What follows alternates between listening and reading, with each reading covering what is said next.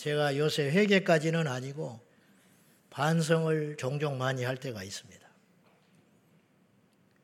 이를테면 이제 내가 부교육자 때 담임 목사님에 대해서 속으로 공감하지 못한 부분이 많이 있었어요. 근데 내가 그렇게 하고 있더라고. 한참 젊었을 때 목사님들끼리 이렇게 모이면 건강 이야기를 많이 하시더라고요. 내가 속으로 아이고 믿음이 없이 무슨 얼마나 산다고 생명이 하나님께 있다고 맨날 그러시면서 뭐가 먹으면 몸에 좋고 어쩌면 좋고 이런 소리만 맨날 하고 앉아 계실까 제가 그랬어요. 근데 내가 그러고 있어요 지금. 이제 한국 교회가 갖고 있는 모든 특징이자 맹점일 수도 있고 장점일 수도 있는데 담임 목사님이 도덕적 문제가 생기거나 건강상 문제가 생겨버리면 교회 자체가 위기에 봉착하는 일이 생겨요. 카톨릭은 구조가 그렇지 않아요. 이게 바꿔버리면 되는데 개신교는 그런 구조가 아니에요. 현실적으로. 그래서 작년에 제가 병원에 있다 나오면서 아 내가 홀몸이 아니구나. 임신했다는 말이 아니고 내가 문제가 생기면 본의 아니게 우리 교회가 큰 위기를 만나겠구나. 물론 하나님이 뭐 하가시겠지만은 그러니까 조금 걱정스러운 마음이 저한테 확 든 거예요. 그래서 내가 몸 관리를 잘하는 것도 하나님 앞에 어, 부지런한 일이겠다. 그렇게 생각을 해서 바쁘니까 어쩔 수 없이 운동을 해야겠다는 생각을 가지고 제가 짜낸 아이디어가 계단을 오르는 것이었습니다. 그래서 우리 집이 17층에 사는데 어느 때는 하루에 두세 번, 많게는 대여섯 번씩 밖에 나갔다 들어오려면 엘리베이터를 안 타고 계단을 올라요. 근데 그때마다 제가 유혹을 받습니다. 엘리베이터를 탈까 걸어갈까. 굉장히 지겨워요. 하기가 싫어. 그래서 어느 날은 층계 안내표를 안 보고 걷습니다. 땅만 보고. 그래서 한 10, 10층쯤 왔겠지. 그리고 이게 보면은 5층이야. 그러면 아주 기분이 안 좋아요. 나를 위해서 하는데도.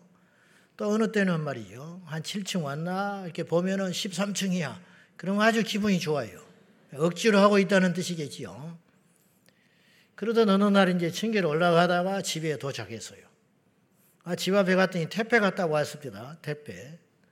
요새는 이름을 안 쓰니까 박 땡땡 그렇게 써 있는데 보니까 19층 몇 호로 써 있는 거예요. 그래서 내가 속으로 잠깐 생각한 거예요. 왜 19층에 갖다 놔 걸 우리 집 앞에다 놔뒀지? 이걸 그러면 놔둘까? 놔두면 택배 기사가 다시 뭐 시간이 흐른 다음에 항의하고 이쪽으로 오면 다시 와가지고 요걸 19층에다가 올려놓겠지? 근데 주님이 보고 계시잖아? 그러면 요걸 내가 무겁지만은 19층에 갖다 줘야겠다. 우리 집 앞에 있는 거를. 어. 일단 집에 좀 들어가고, 그리고 이제 띡띡띡띡 눌렀더니 문이 안 열려요.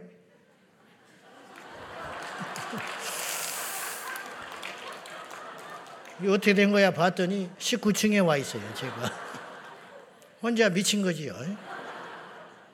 야, 그럼 혼자 멋쩍게 웃으면서 두 층을 내려왔어요. 층수를 안 보고 정신없이 올라오다가 내 짐작에 17층이라 생각하고 쑥 들어갔는데 19층에 와 있었어요. 이건 참 간단한 웃기는 해프닝이었는데 저에게 큰 울림을 줬어요. 이렇게 살 수 있겠구나. 이거는 별일이 아니지만은 내 인생을 좌우하는 어떤 일에 내가 고집을 부리고 내 신념과 내 경험으로 밀어붙였다가 그것이 가짜라면 나는 어떻게 하나? 이게 만약에 이 땅의 문제가 아니고 죽은 이후에 살아갈 영원한 세상을 좌우하는 그 시간을 좌우하는 진리적인 측면에서 볼 때 내가 착각하고 있다면 어떡할까? 그러니까 이 자기 신념이라는 이렇게 무서워요. 내가 아무리 17층에 왔다고 믿은들 19층이라는 사실, 진리, 팩트는 안 변하는 거예요. 근데 우리 신앙이 얼마든지 그럴 수 있겠구나. 그런 생각을 해본 거예요. 여러분은 안녕하십니까? 무슨 말이냐면 여러분의 영혼은 지금 제대로 길을 가고 있냐 이 말이에요. 안전하세요. 이 세상 살면서 우리가 수많은 오판을 합니다. 많은 사람들로 인해서 오판을 하고 내 욕심으로 오판을 하고 그래서 실패를 겪기도 하지요. 그러나 그건 이 땅에서의 실패라 이거예요. 복음 안에서의 영생의 문제를 놓고 진리 안에서 우리가 오판하고 실패하면 돌이킬 수 없는 미래가 기다리고 있다는 거예요.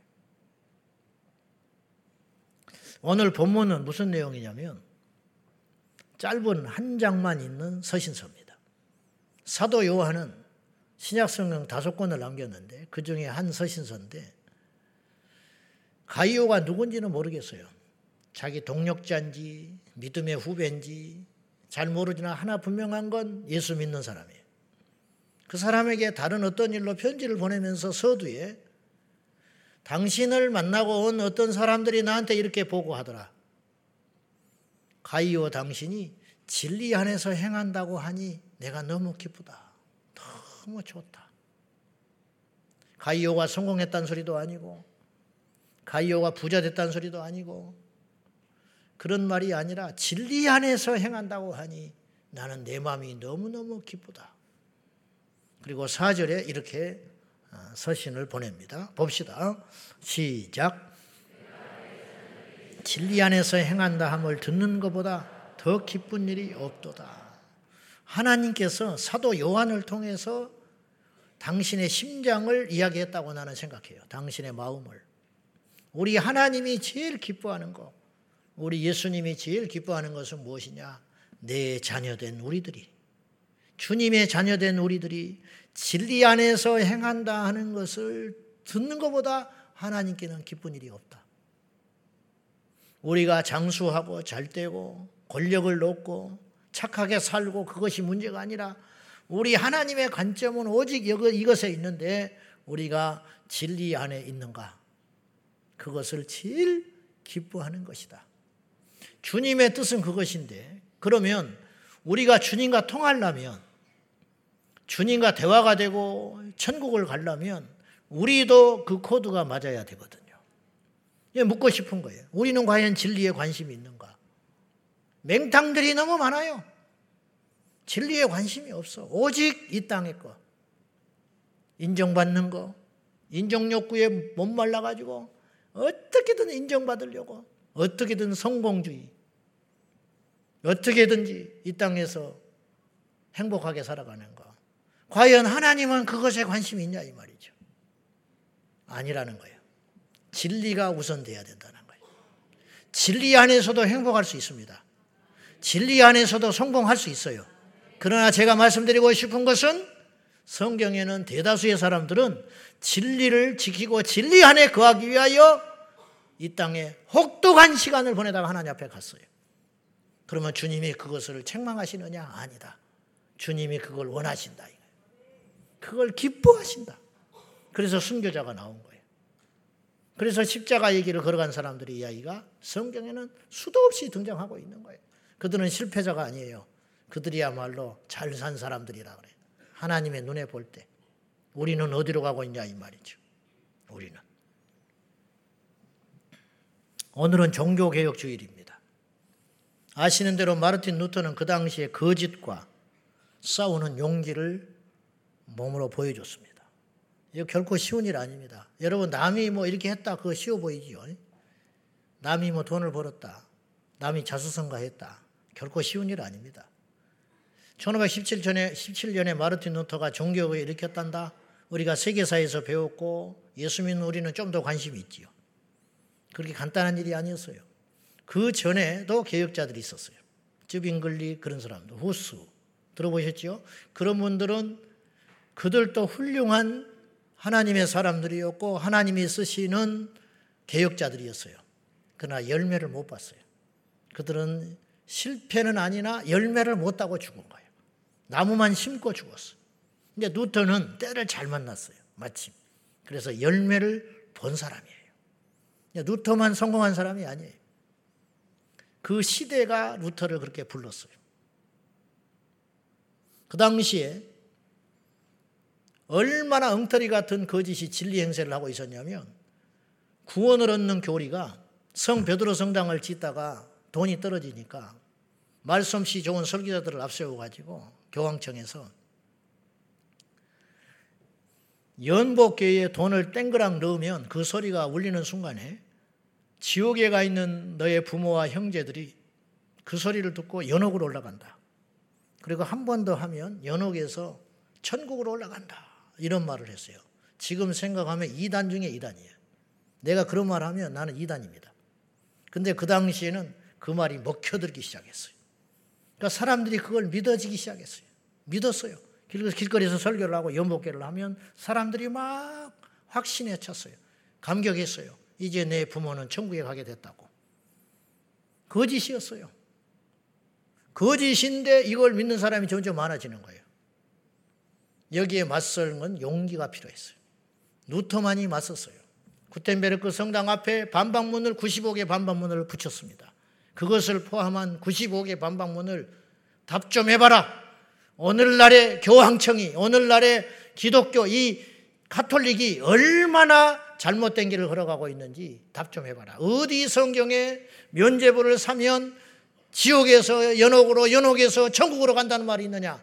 오직 구원은 예수 그리스도를 믿음으로 받는데 어째서 이걸 엉터리로 가르치고 있냐? 할말 있으면 반박문에 붙여봐라. 반박을 못했어요. 왜 성경에 없는 짓을 했으니까. 이것이 거짓과의 싸웠던 루터의 용기였다라는 거예요.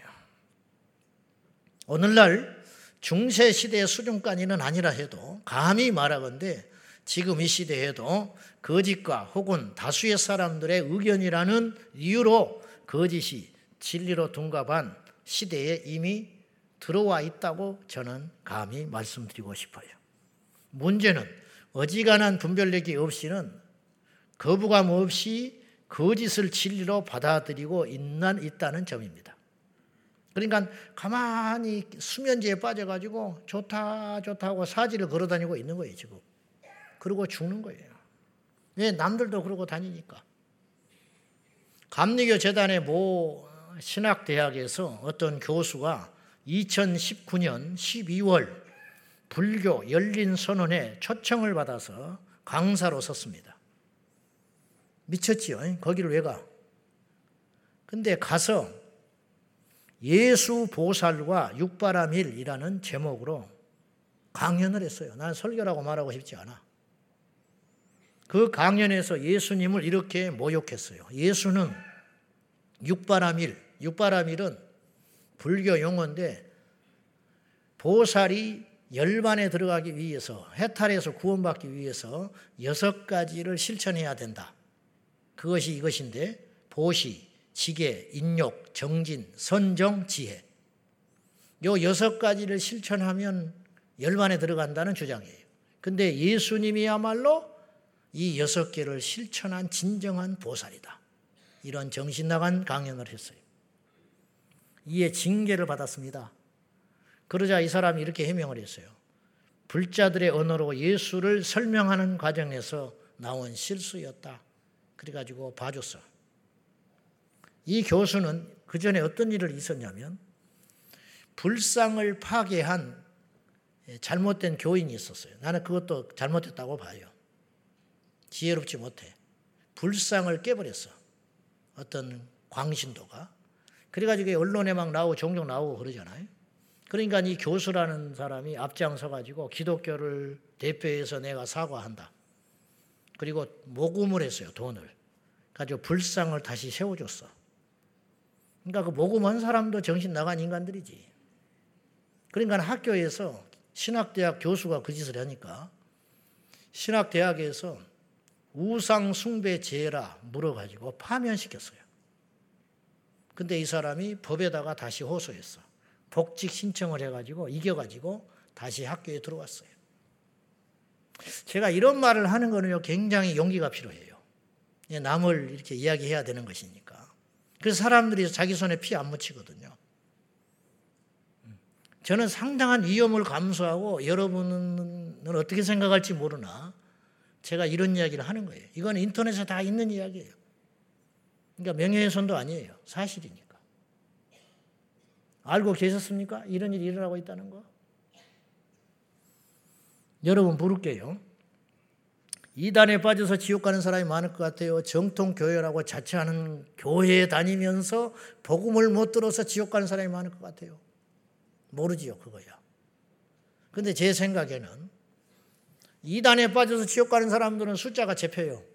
그것도 믿을 수 없는 수치지만은 신천지가 30만이니 안상홍 하나님의 어머니 교회 그 사람들이 뭐 몇십만 명이니 10만 명이 대구에서 수료식을 하네 11월 달에 그 짓도 한답니다. 시장이 또 허가내 줬어. 부인이 권사인데. 그러니까 이 시대의 문제는 제가 볼 때 적이 밖에 있는 게 아니에요. 가짜가 너무 많아. 북한의 적이 무서운 게 아니야. 그건 384만 막아버리면 괜찮아. 남한의 간첩이 더 문제인 거예요. 교회 안에 거짓이 더 문제야. 멀쩡해, 겉으로 보내는. 신학대학 나왔고, 안수받았고, 척하고, 착하고. 근데 진리를 못 전해. 11조 다 하지요. 봉사 다 하지요. 교회 사람대로 다 하지요. 근데 말씀을 몰라, 성도들이. 이게 문제라는 거야. 이것이. 그래서 주님이 말씀하셨는지 모르겠어요. 인자가 올 때의 마지막에 이 세상에서 믿음을 보겠느냐? 진짜 믿는 자 없다.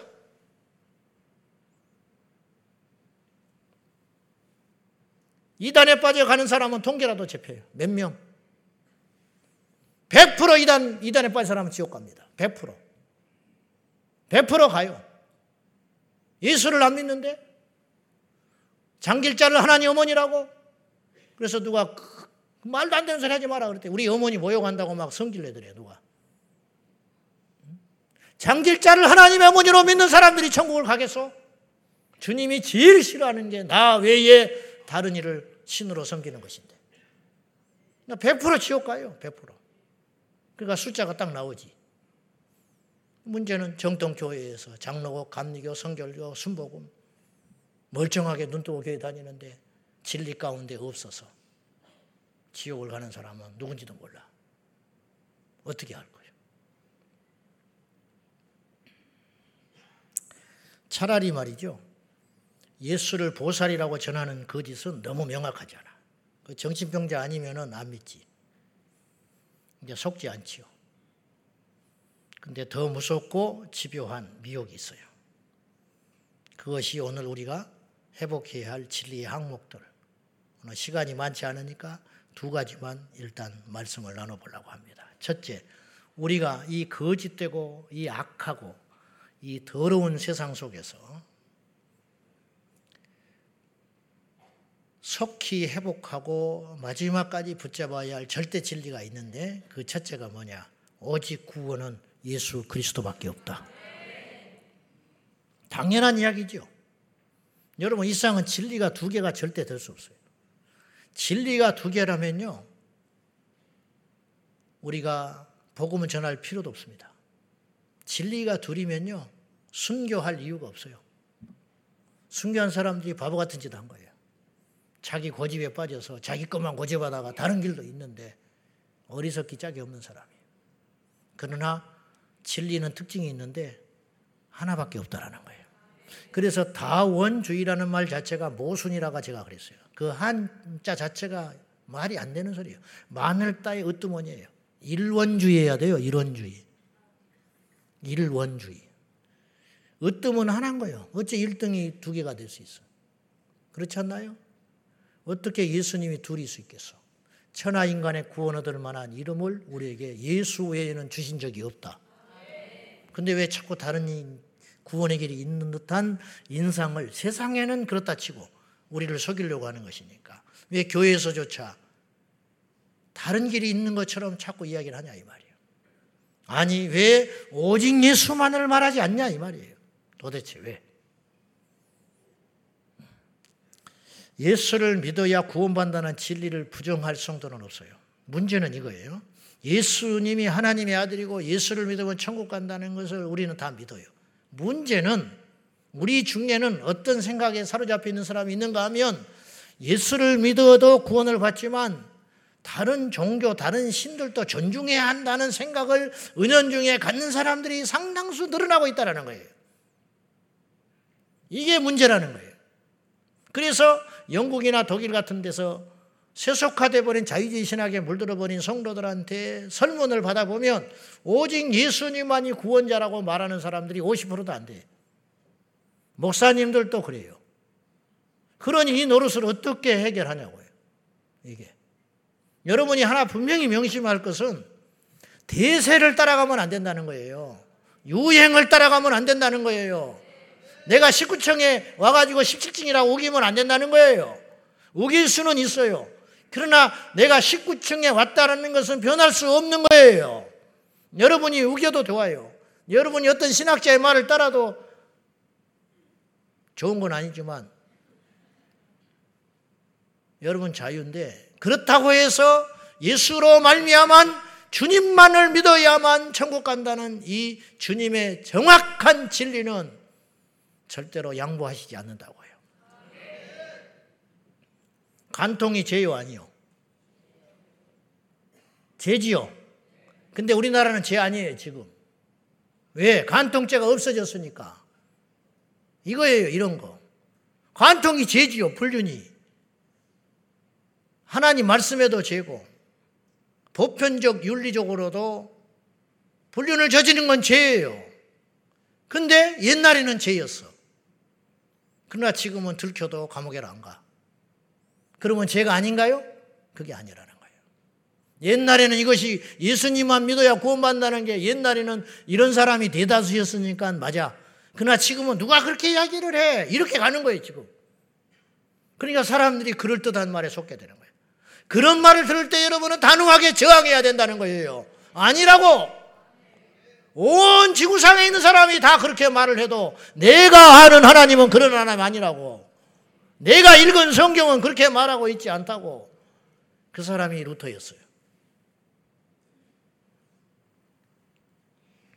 지난 2021년 조 바이든 대통령 취임식 때 축복의 기도를 드린 감리교 임마누엘 클레벌 목사가 축복의 기도를 한참 한 다음에 그의 말미에 이렇게 기도를 마쳤어요. 이 모든 것을 유일하신 신 브라만 혹은 다른 다양한 종교에서 다양한 이름으로 불리는 신들의 이름으로 기도합니다. 남자의 이름으로 아멘, 여자의 이름으로 아우먼 그랬어요. 중이라면 그렇게 말을 해도 돼. 중은 외계인의 존재를 믿는 사이비 종파의 교주라면 그렇게 말을 해도 돼. 그러나 성경을 믿는다고 하는 목사는 그렇게 기도하면 안 되는 거예요. 이 목사는 내가 볼 때 가짜야. 진짜라면 그렇게 못해요. 무서워서 못하는 거예요. 워싱턴에서 목회하는 한인 목사님이 미 의회 개원식 때 가서 축복의 기도를 하면서 예수님의 이름으로 기도합니다 했다가 박수 받았어요. 왜 박수 받았냐? 그런 기도를 오랜만에 들어본다. 그게 방송으로 나갔을 때 전 미국에 있는 성도들이 그 목사님께 수천 통의 전화를 했습니다. 용기가 대단하십니다. 잘하셨습니다. 미국은 기독교 국가 아닙니다. 더 이상. 이런 지경에 돼버리고 말았어요. 예수의 이름으로 기도하는 것이 이상한 일이고 특이한 일이고 박수 받아야 할 일이라는 세상이 됐다 이 말이에요. 지금 이 시대는. 이걸 여러분이 알아야 돼. 지금 이 시대가 어디로, 어디로 가고 있는가? 점점점 가짜들이 다수를 범해가니까 진리를 지키는 자들이 점점점 소외감을 느끼기 시작했어요. 그 소외감을 못 견디고 점점점 무너져 가는 거예요. 우리 교회와 우리 성도들은 절대로 넓은 길로 가면 안 돼요. 마지막으로 내세 복음, 영생의 복음이 점차 설 자리를 잃고 있어요. 안전해지니까. 제가 말했지요. 찾지 않으면 사라진다. 이게 망고의 법칙이에요. 물건도 안 찾으면 사는 사람이 없으면 아무리 좋은 것도 세일을 하다가 그 다음에는 안 만들어 버려요. 안 만들어. 그리고 대체물이 등장해요. 대체물. 즉, 진짜가 빠지면 가짜가 그 자리를 딱 쓰는 거예요. 여기 컵이 없어요. 오늘 갑자기. 그러면 우리 예배위원들이 컵을 갖다 놓기 위해서 이 컵이 없으면 어떻게 하겠어요? 다른 컵을 갖다 놓지. 다른 컵도 없으면 급하니까 생수병이라도 갖다 놓는다고. 물만 담으면 되니까. 이처럼 대체물이 그 자리를 차지하게 돼 있어요. 영생의 복음이 진리의 핵심이고 모든 것인데 그것이 빠져버리니까 그 자리를 대신한 가짜 유사 복음이 등장하기 시작했어요. 그것이 어떤 복음이냐? 천국과 지옥과 영생과 십자가가 빠져버린 가짜 짝퉁 복음이 등장하기 시작했다. 저는 감히 그렇게 말씀드리고 싶어요. 아, 지금 유튜브 목사님들 중에 설교를 하는 제목을 보면 이런 주제들이 나와요. 살아가는 이유를 모를 때 건강한 가족 관계를 유지하는 법. 이게 강연이 아닙니다. 설교 제목입니다. 이런 것도 있어요. 자존감이 낮은 당신을 위하여. 세상에서 호구가 되지 않는 법. 이게 설교입니다. 자존감 높아서 뭐하게. 그렇지 않아도 높아서 난린데. 우리 주님은 섬기라 해서 호구되라고 그랬는데 호구되지 않는 법을 가르쳐서 뭐하게. 예수만 우리 안에 들어오면 다 해결돼요. 근데 예수님만 빼고 다 모든 걸 심어놓으면 거기서부터 모든 악이 시작이 되는 거예요.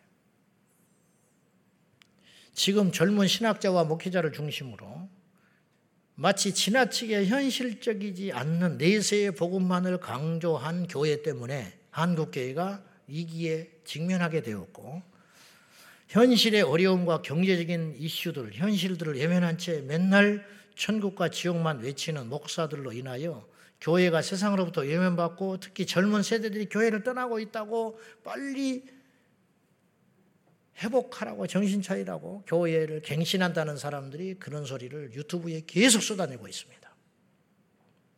그렇다고 한다면 초대교회는 진짜 없어졌어야 했어요. 초대교회는 오직 예수 그리스도는 우리의 유일한 구원자다. 예수가 부활하셨다. 그리고 초대교회 인사는 마라나타였어요. 주 예수여 다시 오시옵소서. 우리보다 훨씬 자극적이었고 훨씬 더 원색적인 복음을 쉬지 않고 전했어요. 그래도 하루 5천 명씩 돌아왔어요. 여러분, 교회만이 할 수 있는 일을 해야 돼요. 그게 뭐냐? 영생의 복음을 전하는 일이에요. 그거 하라고 교회를 세워놨어요. 근데 그거 하지 않으면 교회는 세상이 버리는 게 아니라 하나님이 버려요. 하나님이 끝장내는 거예요. 이 시대가 저는 단언코 이야기합니다. 이 시대의 교회가 위기에 봉착하는 이유는 여러 가지가 있겠지만은 여러 가지 문제가 있겠지만은 그것은 단언코 원색적인 복음을 전하지 않기 때문이다. 그래서 필요가 없어진 거예요. 이 세상에. 사도 바울은 오직 예수 그리스도와 그분이 못 박힌 십자가 외에는 전하지도 않고 알지도 않겠다. 선언했습니다. 근데 요새는 거꾸로 이야기하는 것 같아. 마치 이 시대 교회는 이렇게 말하는 것 같아요. 예수님과 그분이 못 박힌 십자가 외에만 갖고는 안 된다. 예수와 십자가만 갖고는 안 돼. 이 시대에 먹혀들질 않는다. 이 시대 젊은이들이 싫어한다. 이 세상의 이슈를 따라잡을 수 없다. 급변하는 세상에 앞장설 수 없다. 그래서 이것도 좋지만 이제는 이 시대의 옷을 갈아입어야 된다. 이런 소리를 계속 해대고 있는 거예요. 마귀의 소리입니다. 우리가 지금 회복해야 할 진리는 무엇이냐? 바로 영생의 복음이요, 천국과 지옥의 복음이요, 십자가의 복음을 예수로 말미암아 우리에게 허락하신 예수 그리스도로 말미암아 우리에게 주신 영생의 복음을 쉼없이 전하는 이 진리가 회복되지 않으면 이 시대는 소망이 없다. 그렇게 감히 말씀드리고 싶어요. 이 시대에 우리 믿는 자들의 최고의 위기는 삶의 고난이 아닙니다. 저는 매일 우리 목사님들이 신방한 내용들의 내용들을 제가 받아봅니다. 어떤 사람은 질병으로, 어떤 사람은 경제적인 문제로. 천하 장사가 없어요. 어떤 사람은 집안의 우환으로, 부부 사이의 문제와 갈등으로, 영적인 문제로. 그런 힘들고 아픈 소리들을 계속 제가 접하면서 제 마음도 몹시 편치 않습니다. 그런 여러분들이 이 자리에 와 있습니다. 그러나 저는 그걸 위로할 능력도 없고 해결할 능력이 없어요. 예수님도 그 문제는 해결해 주지 않았어요. 그럼 우리가 진정으로 교회 온 이유가 뭐냐? 진리 안에 행하고 산다는 건 뭘 의미하는 것이냐? 그 현실적인 문제를 따라가라고 하나님 우리를 부르신 게 아니고 그 문제를 뛰어넘는 영생의 세계를 바라보며 우리가 잠시 잠깐이면 끝날 이 세상을 떠나서 하나님 앞에 섰을 때에 우리가 어떤 승리자의 모습으로 설 것인가? 그것에 대한 준비를 하라고 주님이 교회를 세웠고 사람들이 그걸 모르니까 말씀을 주셔서 그걸 외치게 하셨다 이 말이에요. 여러분 우리 고3 학생들을 위해 기도하지만 제가 100% 예언하지만 얘들 다 합격 못 합니다. 다 합격해도 웃기는 일이지. 제자광성계 고3은 다 합격했다. 한 10년만 그래봐야 우리 교회 난리 나지. 그 교회 가면 다 합격해. 여러분 하나님은 그런 일 안 해요. 못하는 놈은 떨어지고 잘하는 놈은 합격한 거야. 잘하는 놈도 원서 잘못 쓰면 떨어지게 돼 있어. 그걸 뭐 어떻게 하고 있어? 악담이 아니고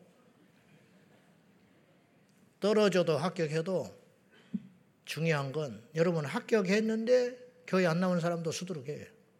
떨어졌는데 교회에 붙어서 계속 신앙생활 열심히 하고 그의 인생의 가운데 하나님이 역사하시는 대로 발자취를 따라가는 그 인생이 진리 안에서 귀한 인생이지. 좋은 대학 들어갔다고 미팅하고 돌아다니고 싸돌아 다니다가 술, 담배도 안 하는 놈이 술이나 처먹고 돌아다니고 교회 발 끊어버릴 바에는 걔는 합격한 것이 독이야. 그건 하나님이 합격시켜준 게 아니야. 마귀가 합격시키는 거지. 하나님은 그런 것에 관심 없어요. 우리 하나님이 오늘 우리에게 관심을 갖는 것은 무엇이냐면 진리 안에 있는가. 진리 안에 있으면 다 해결돼요. 진리 안에 있는 사람이 이 세상을 함부로 살겠습니까? 진리 안에 있는 사람이 이 세상을 거짓되이 살겠습니까? 진리 안에 있는 사람이 이 세상을 게으르게 살겠습니까? 그렇지 않습니다. 그러므로 진리가 우리의 답입니다. 오늘 종교개혁주의를 맞이하여 우리가 성찬 예식을 종교개혁주의 일마다 코로나 때 빼놓고는 계속 행해왔습니다. 이것은 뭐냐? 우리의 결단을 하나님께 드리는 겁니다. 예수님의 살과 피를 먹음으로 우리 안에 예수님이 살아 계셔서 작은 예수로 살아보겠다는 결단입니다. 진리 가운데 살겠다는 결단입니다. 오늘 이 결단이 다시 한번 저와 여러분에게 있기를 축복합니다. 기도하겠습니다. 하나님 아버지, 우리가 진리 안에서 행하게 하여 주옵소서. 거짓되고 완악한 이 세상에서 이 세상을 본받지 아니하고 어떠한 고난과 불이익과 희생이 따른다 할지라도 진리를 붙잡고 거짓에 저항하는 프로테스탄트가 되게 하여 주옵소서. 예수님의 이름으로 기도하옵나이다. 아멘.